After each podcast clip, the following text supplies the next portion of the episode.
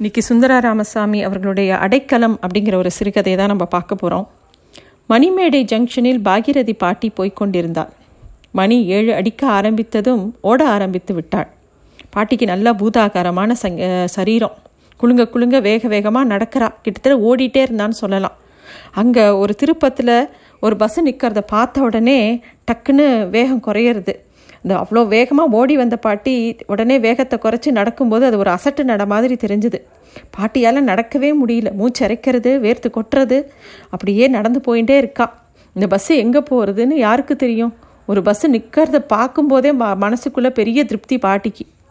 திருக்கணங்குடி போகணும் ஏழு மணிக்கு பஸ்ஸு அப்படின்லாம் பாட்டி கிளம்பி வரல. இங்கே வந்தால் ஏதோ பஸ் இருக்கும் அதில் ஏறி போகலாம் அப்படிங்கிற எண்ணத்தில் தான் வந்தாள் அப்போது வேகமாக அந்த ப- வண்டி நகர்றதை பார்த்தோடனே பாட்டிக்கு இன்னும் பதபதப்பு ஜாஸ்தியாக போச்சு. அப்போ தான் அதை பிடிக்கணும்னு நினைக்கும் போது பக்கத்தில் இருக்கிற ஒரு ஆள் வந்து இந்தாம்மா எங்கே போகணும்? அப்படிங்கும்போது திருக்கணங்குடி போகணுண்டாப்பா அப்படிங்கிறாங்க. அந்த வண்டி திருநெல்வேலி போகுது. வீணா ஏன் பாயிறீங்க? அப்படின்னோடனே பாட்டி அப்பாடா நிற்கிறா அதுக்குள்ளே தன் கூட கூட்டின்னு வந்த ஒரு கூலி யார் இவனோட பையெல்லாம் எடுத்துன்னு வந்தாலும் அவன் அவனுக்கு கூலியை கொடுக்கும்போது ஒரு சண்டை. எல்லாரும் சேர்ந்து தீர்த்து வைக்கிறாங்க. ஒரு வழியாக காசை கொடுத்துட்டு அந்த பாட்டி வந்து பக்கத்தில் இருக்கிற இன்னொருத்தர்கிட்ட திருக்கணங்குடிக்கு வணி வண்டி எப்போவா வரும்? அப்படின்னு கேட்கவும் எட்டே காலுக்கு தான் அப்படின்னோடனே பாட்டி ஒரு டிக்கெட்டை வாங்கிட்டு அப்படியே நின்றுட்டுருக்காங்க நிறைய பைய இந்த செண்பகராமன் புத்தூர் கீரைத்தண்டு ஒரு கூடை நிறையா அதை ஈரத்துணி போட்டு மூடி கொட்டி மூடி கட்டியிருந்தா. ஒரு பெரிய டப்பா.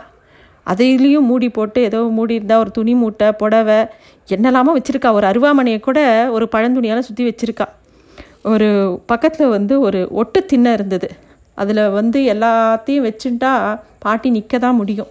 சரி நீ எல்லாத்தையும் ஒரு மாதிரி காலடியில் கொஞ்சம் பக்கத்தில் கொஞ்சம்னு வச்சுட்டு பாட்டி அந்த திண்ணையில் உட்காந்துக்கிறா அவளுக்கு மனசுக்குள்ள ஒரு பதப்பதப்பு.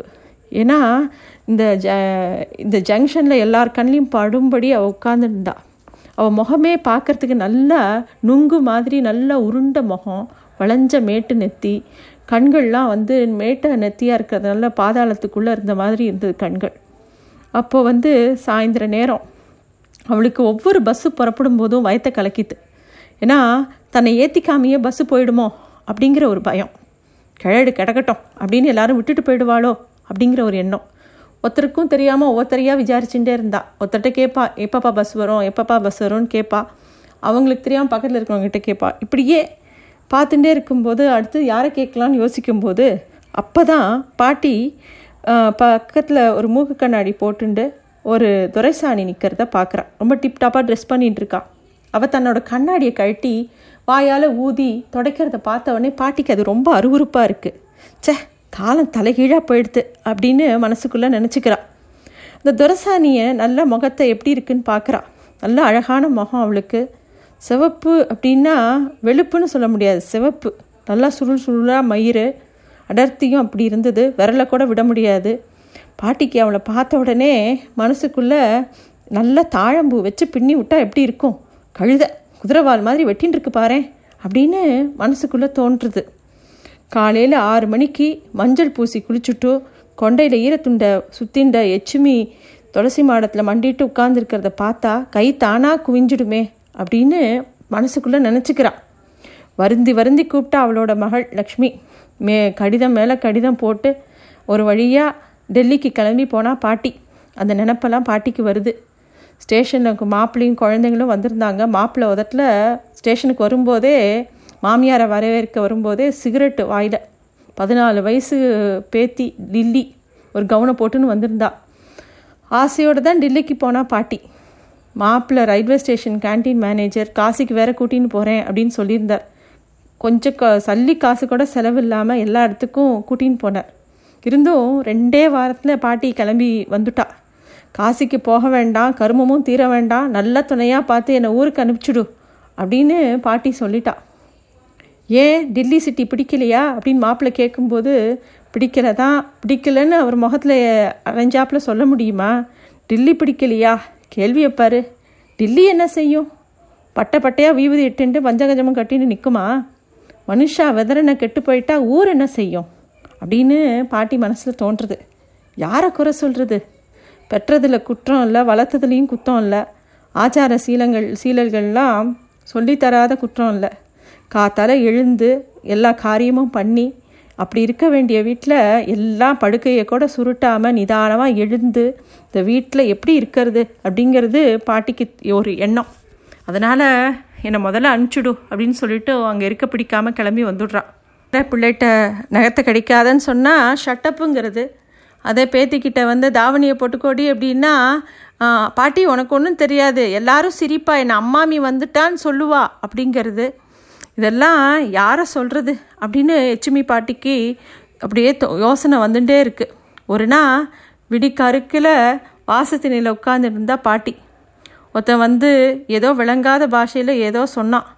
பாட்டி கையை விரிக்கிறா. கூடக்காரன் துணை துணியை விளக்கி காட்டுறான் கோழி முட்டை. அப்படியே கண்ணை பொத்தின்னு உள்ளே வந்துட்டா பாட்டி. ஒரு நாள் பெண் ஜாடமாடியாக சொன்னான். அவருக்கு அதுதான் காலை ஆகாரம் அப்படின்னு. அதுக்கப்புறமா அங்கே எப்படி இருக்கிறது அப்படின்னு பாட்டிக்கு தோணி போச்சு. முதல்ல கிளம்பி ஊருக்கு வந்துடணும் அப்படின்னு சொல்லிட்டு வந்துட்டா. இதெல்லாம் பாட்டி மனசில் நினைவாக ஓடுறது. இப்போது பாட்டி திருப்பியும் துரசாணி பக்கம் திரும்பி பார்க்குறா. பக்கவாட்டில் எதிர்ப்புறம் அவன் நின்றுட்டு இருந்தா. அவளை பார்க்கும்போது அப்போ தான் பாட்டி பார்க்குறா துரசாணி நிறமாதமாக கர்ப்பிணியாக இருக்கா. ஐயோ பாவம் அப்படின்னு தோணி எடுத்து பாட்டிக்கு. எதுக்கு எந்த சமயம் பார்த்து இப்படி இவ பயணம் போகிறா என்ன அவசரமோ? அவசரமாக தான் இருக்கட்டுமே.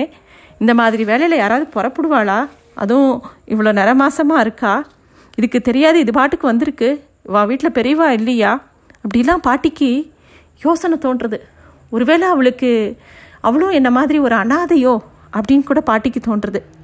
கிளம்புனாலே கூட யாரையாவது கூட்டின்னு வரமாட்டாளோ அவளோட மனுஷால?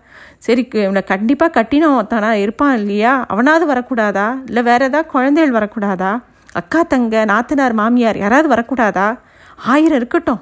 வேலை கிட்ட வேலையில் புறப்பட்டு வரக்கூடாது. ஒரு நாள் மாதிரி ஒரு நாள் இருக்காது. உசுர் உலகத்தில் பார்க்கணும் அப்படின்னு புறப்பட்டுட்டா யாரால நிறுத்தி வைக்க முடியும்? பஸ்ஸில் வச்சு தலையை காலை வலிச்சா சிரிப்பாக சிரித்து போகுமே. அடி அசடே. அப்படின்னு பாட்டிக்கு அந்த துரசாணியை பார்த்து கொஞ்ச நேரத்துக்கு முன்னாடி யாரை பார்த்து ஒரு அருவறுப்பாக இருந்ததோ அவளை பார்த்து இப்போது ரொம்ப பரிதாபமாக இருக்குது பாட்டிக்கு.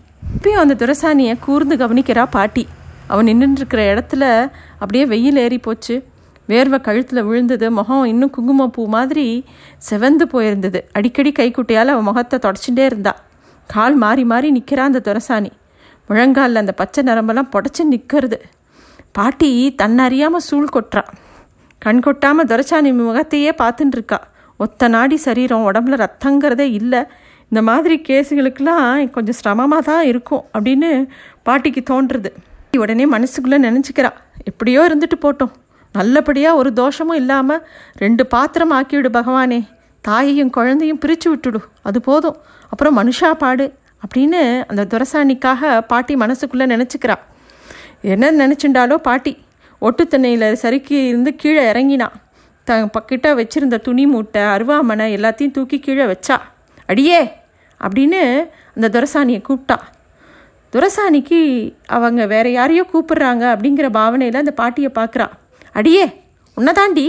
நானும் ஒரு நாழியாக பார்த்துட்டு இருக்கேன் நட்டு வச்ச மரம் கணக்காக நிற்கிறியே ஒரு ஜீவன் வயத்தில் தொங்குறதுங்கிற நினப்பு இல்லையா இதோ பாரு சமத்தா இப்படி உட்காரு அப்படின்னு அந்த திண்ணையை சுட்டி காட்டுறா.